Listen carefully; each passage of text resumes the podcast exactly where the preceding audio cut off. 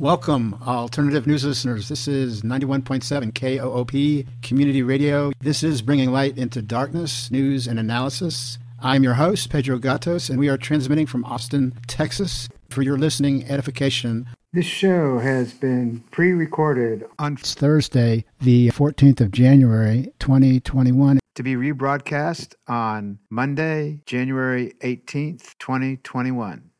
Martin Luther King Day at 6 p.m. Central Standard Time. Live in Austin, Texas on KOOP 91.7 FM and streaming live at koop.org.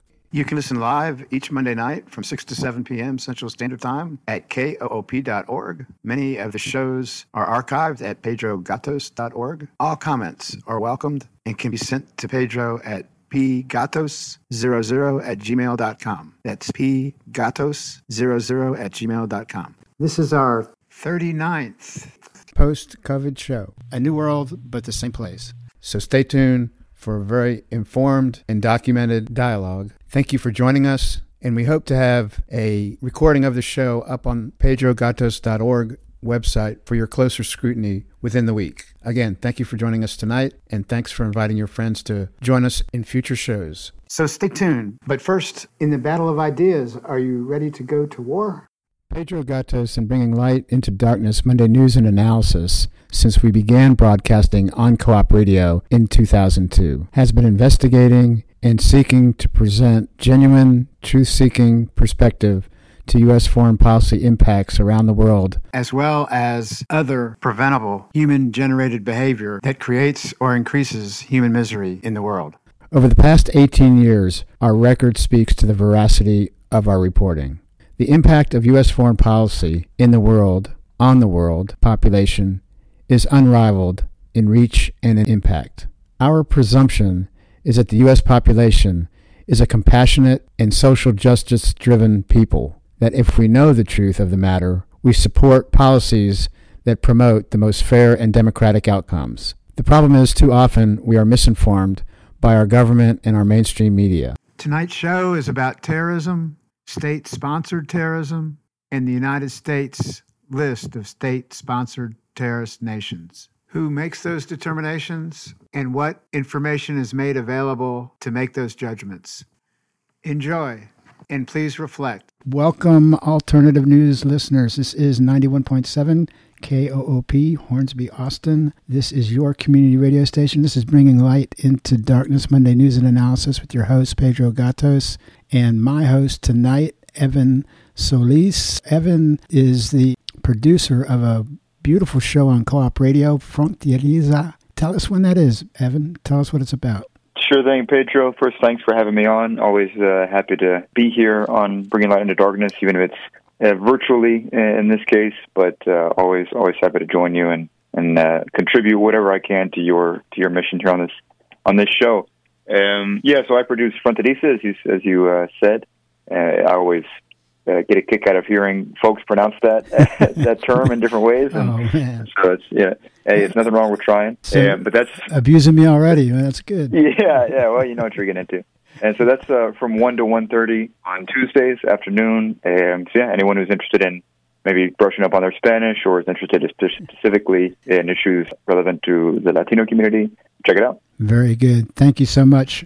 Well, listen, we wanted to make sure that you realize you're not a guest, you are a journalist. I wanted people to know that you're actually moving along in your journalism career at the university as well as having such a great show and having great journalistic skills just from knowing you and visiting with you in the past. So, the modality here really is to have you walk us through concerns, questions, observations, and we have a conversation about that. We realize that Secretary of State Pompeo, we reported on this show a few weeks ago that the State Department was evaluating about whether Cuba should be put on this terrorist list. And this past week, a decision was made. The impetus of that is something that we want to talk about. The other thing we just wanted to remind people this show is being pre recorded. It's Thursday, the 14th of January, 2021, and it'll be replayed on Dr. Martin Luther King's birthday, Monday, the 18th of uh, January, 2021. I just thought, in the context of what we'll be talking about, his words about needing a, a revolution of sorts to overcome these uh, giant triplets of, of racism, extreme materialism, and militarism speak so vibrantly today. Anyhow, so in the context of honoring Dr. King, which we do every week on this show, by our inquiries and our honest attempts to get at the truth, we just wanted to more formally acknowledge that and remind people that one of the most important speeches that he made, I believe, for this time and day is on April 4th, 1967, exactly a year before his assassination. It was Silence is Betrayal, and it's really worth a reread every year. That being said, let me just turn it over to you, Evan, and thanks again for making yourself available. Yeah, well, thank you, Pedro. So you, you mentioned it. Um, you know, the issue that is going to be discussed today is Pompeo's decision to uh, return Cuba to a list, uh, a U.S. official list of countries that are considered to be state sponsors of terrorism. I guess just to start off, you know, you, someone who has been to Cuba, who spent a lot of time researching Cuba, I mean, what what does this even mean? What is the point, you know, from your perspective of doing this? Is there any tangible, real world impact of placing Cuba on this list? Is it more of a symbolic issue? I mean, why are they doing this? Do you think? I would suggest that a couple of things. Number one, it's another kind of barricade to jump over for, for Joe Biden, our new president elect, and his administration, in order to reverse the actions that were taken this past week, I believe they have to sanction some type of investigation, go through several months of putting together pros and cons of the accusations and which is a matter of extra work, extra time and and that type of thing. But the real reason is a political reason, political economic reason. And it's not just Donald Trump. I mean, there's different degrees, I think, of subverting the truth of Cuba US relations. And this really goes over the top. Other presidents have put Cuba on the terrorist list. He was, like you said, it's turning to the list, meaning that at some point they were taken off. I think that was like 2015. But anyhow, when you're in the business of demonizing a country, you want to create the types of justifications for that. They're not there, then you create them. And that's largely what this is all about. Because at the end of the day, when you look at the interactions that Cuba has with almost every country of the world, it is marked by solidarity. And I mean, when I mean solidarity, that after Cuba comes and goes, the uh, conditions in which they came are improved for the majority populations. And I'm speaking specifically about this medical internationalism program, which is based on the principles not of profiteering, but instead driven by the principle of internationalism. That is a, a major principle of solidarity that shapes Cuba's foreign policy, which Pompeo also sought to slander as an oppression of Cuban doctors rather than its improved health impacts that are so measurable over the last five or six decades. Yeah, it's interesting that that issue of their medical internationalism. I know that the extremely right wing government of uh, Jair Bolsonaro in, in Brazil, uh, his his government placed some restrictions on the, the movement on the on the movement of Cuban doctors uh, in the country, uh, and eventually what ended up happening was that they were they just left it. The the policy, the practice was suspended, uh, if I'm not mistaken, which is you know unfortunate for the thousands and thousands of Brazilians that were receiving medical care that they otherwise don't receive. And so it's interesting, you know, just to see even something like that, even a, a medical internationalism uh, is rejected by certain governments just for political reasons. Um, I know that Pompeo some of the reasoning that Pompeo has given for returning Cuba to this list is that there are a couple of different ones, but some of them is that they're, they're giving refuge to criminals, so Colombian rebels, and, and also some folks here from the U.S. who have been charged with murder, essentially, you know, giving home to quote unquote terrorists. Mm-hmm. And, and that just seemed, I mean, you know, from your perspective, I mean, is is that hypocritical to, to, to for for the U.S. to make a claim like that? Well, it's it's not just hypocritical. I mean, we are in this quote unquote drug war in Colombia. We are supporting the most human rights atrocious government in the whole Latin America, probably. I mean, there's been hundreds of activists, and when I say activists, people that just want to protect their own land interests and that type Indigenous of thing. Indigenous people. Yeah, yeah, yeah, and and and so you have to really look past the headlines and look at the overall performance of a country.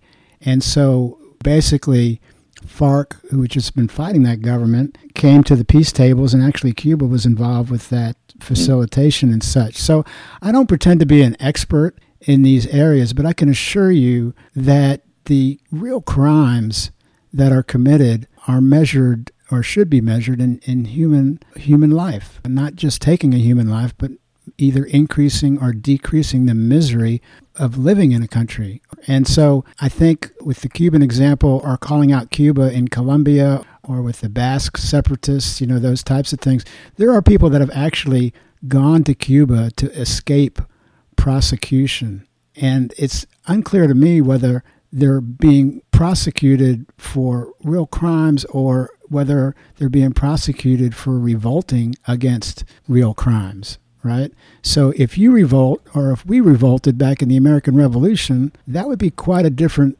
kind of perspective than if you were a, let's say, a Contra in Nicaragua, where you're getting paid to defeat the people's people's majority will in Nicaragua under the Sandinistas. But the problem is disinformation.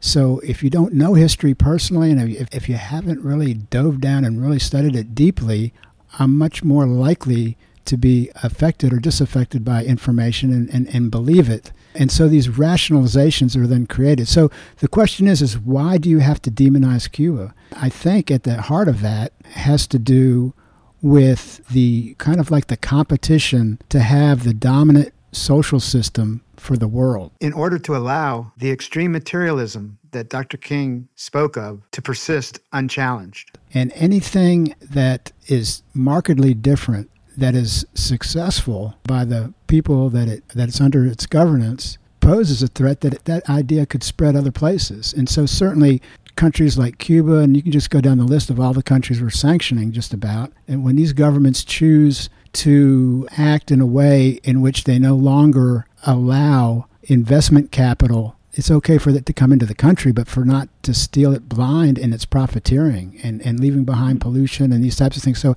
as you make certain types of reforms in your government to say, look, you can come into our country, but you need to follow basic environmental laws, and we need you to know that we are going to tax you at the same rate that we would tax our own corporations. Well, if that's unacceptable, which it often is, then there are ways to promote a change of government. And, and it's interesting when you mention Cuba's medical internationalism because I think it should be looked at when Cuba goes into a country with their medical internationalism, and we're talking about they've had more than what 400,000 Cuban healthcare collaborators that have gone over the past 56 years since 1963 that have completed missions in 164 nations of this world. And this is according to Ministry of Foreign Affairs in, in Cuba that documents those interactions. Which can be empirically validated. But they also have brigades that are specific to unplanned emergencies when there's hurricanes or earthquakes as there was in Pakistan and Indonesia, Mexico, you know, Ecuador, where they have some 26 brigades that go out. The same types of dedication from these professionals. Over 35,000 people from other countries, developing world, they've been trained in medicine free of charge in Cuba. And so then you look at what we do in a country. Just what, one year of sanctioning Venezuela resulted in 40,000 unnecessary deaths, according to a very reputable economic team of, led by Dr. Mark Weisbrot from Center for Economic and Policy Research. Meanwhile, when, when Cuba goes into a country with their medical internationalism, infant mortality goes down. You know, life expectancy goes up. You know, vaccinations are millions of them are dispersed. Documentably, millions of lives have been saved and or prolonged. Much of the world outside of the United States knows that, and that is why Cuba is being considered for the Nobel Medical Prizes at this moment and being nominated for such an award. Anyhow, what do you do when you're in competition about that, what Pompeo has done is he slandered the whole program. And this is what Bolsonaro and his allies, and there's so many of them because they're, you know, they're tied at the hip with this financial interest. It's like a, I tell you, Evan, I think it's it's kind of like being a drug addict. You know, you got that drip coming in, and you cannot go without it. And if you're going to get on the wrong side of Washington D.C. foreign policy, you are going to lose a lot of money. They have influence in the International Monetary Fund, World Bank, all the other monies that we give to countries in the form of military aid, et cetera, et cetera. So, so that's a little bit of the backdrop of those concerns that you were sharing. Mm. Yeah, I'm wondering what. So you've mentioned earlier this is, you know, perhaps an attempt to sort of put a stumbling block in front of the Biden administration, or the incoming Biden administration has announced that they will attempt sort of a, a thawing process, sort of like what the Obama administration had had engaged in with Cuba, where they normalized relations for the first time, and or they or they, they began to open relations for the first time in you know some fifty odd years. But I'm just wondering, you know, I know you've certainly not someone who's shies away from criticism of uh, the Obama administration. From your perspective, what was there a real improvement in a relationships between the U.S. and Cuba? And by improvement, I mean from the Cuban perspective, from the island perspective. Mm-hmm. I mean, it was is there a real tangible difference between what was happening before Trump and, and sort of what is happening now over the past couple of years? Oh, I think definitely there there was improvements. I think when you have a policy of an embargo for the last 50 years that have just asphyxiated that economy, and then you start backing off some of the elements of that, namely being able to send money down to family members and more open travel and opening up the embassy and those types of things. Those are positive changes. But the concern that I would have is that are they positive changes for the sake of doing something positive, or is it an acknowledgement that the policies to change the Cuban government, regardless of what the Cuban people think, is still our mission? And we're just going to try to do it a different way by not alienating as many people and appearing to be more cordial. Because Millions of dollars are poured into Cuba by the United States Agency for International Development and the National Endowment for Democracy through the State Department that, you know, Pompeo and before him, of course, it was what John Kerry and Hillary Clinton were running. That's never ceased to try to create discontent. Actually, I can tell you a very quick story. I had the pleasure of one of my visits uh, interviewing double agents of of, Cu- mm. of Cuba in Cuba. And these double agents, they were both women, and they had infiltrated these quote unquote anti Cuban groups, anti Castro groups is what they call them.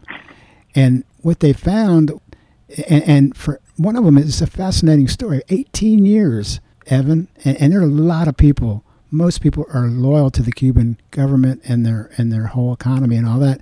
And can you imagine if you were of such a, a breed and really was very, very patriotic to your country and understood, and, and your sister or your brother became a member inside of these quote unquote dissent groups, right?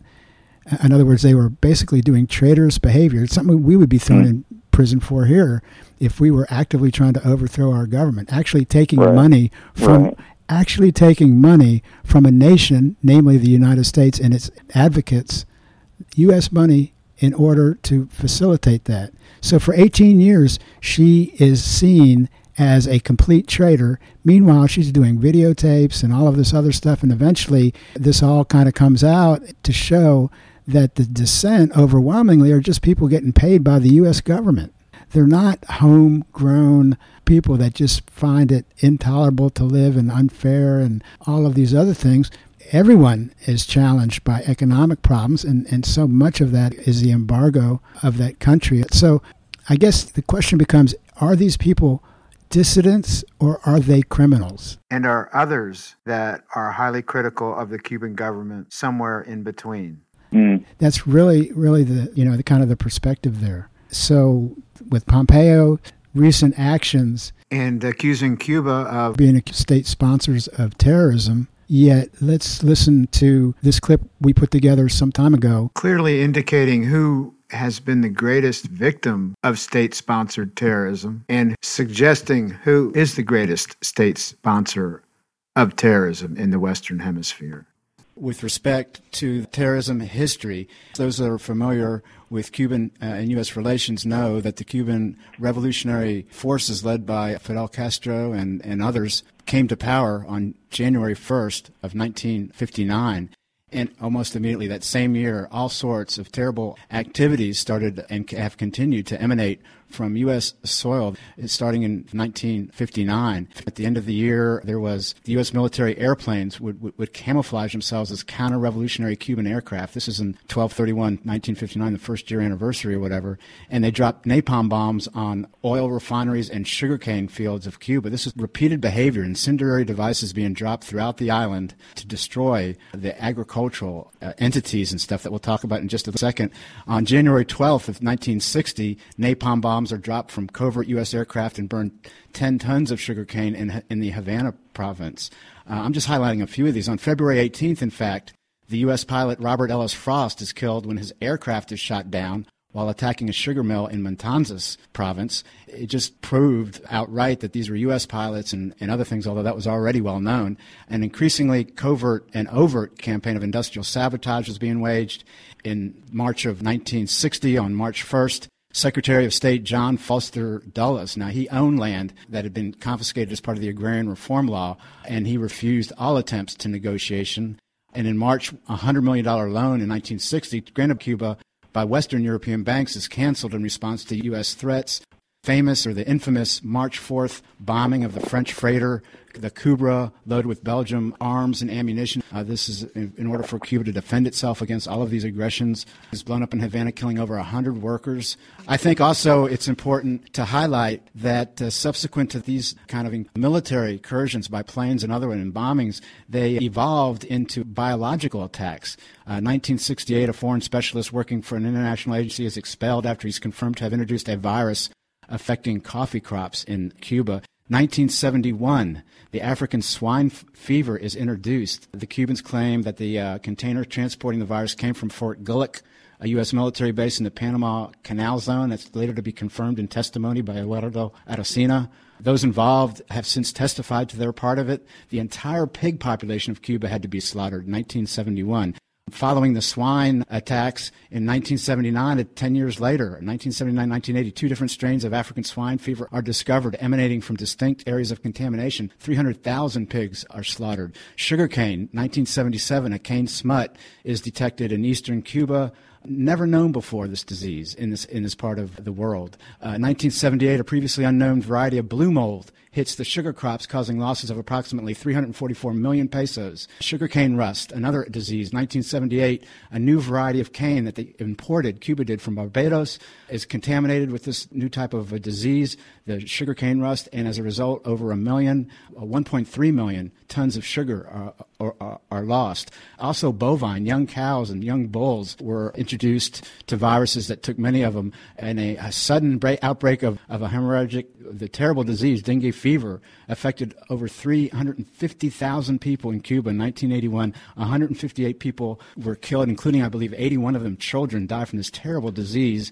and it was later discovered to be exactly the same strain of the disease which caused an outbreak in, in a totally different part of the world, New Guinea, in 1924. So obviously it had been uh, introduced and in 1984, Eduardo Arocena, who I just referred to, a counter-revolutionary of Cuban origin and head of the Omega 7, one of these terrible terrorist groups that we safely reside in Florida, he, this guy stands trial and in U.S. under oath accused, the U.S. accused of the murder of Felix Garcia Rodriguez was his charge who was a Cuban diplomat to the UN, and Arocena confessed under oath to having introduced quote unquote germs into Cuba as part of the U.S. biological war against Cuba.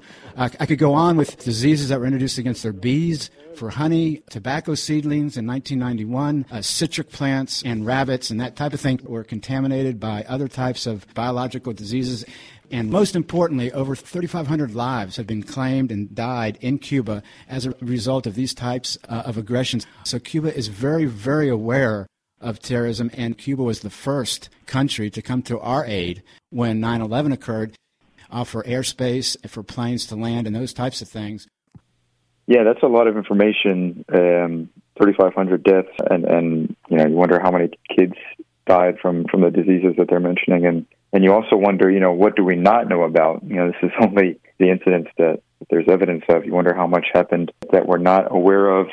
I mean, I don't even know where to begin on this. Uh, you know, Pedro, this these biological attacks that I don't know a whole lot about international law, but it would seem to be blatantly. It would, this would seem to constitute terrorism, right? I mean, from any, at least from my standpoint, it seems like the U.S. is the clear aggressor on this small island in the middle of the of the Caribbean, and yet somehow we're in a bizarre world where Cuba is, is accused of being a state sponsor of terrorism.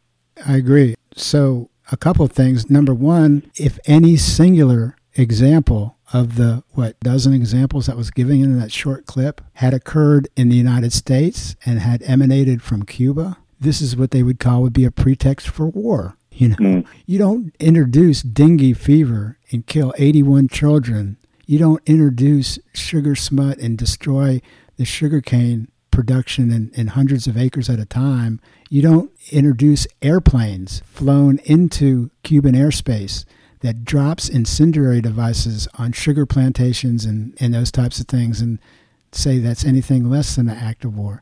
But before we go any further, we need to take a brief pause for the cause.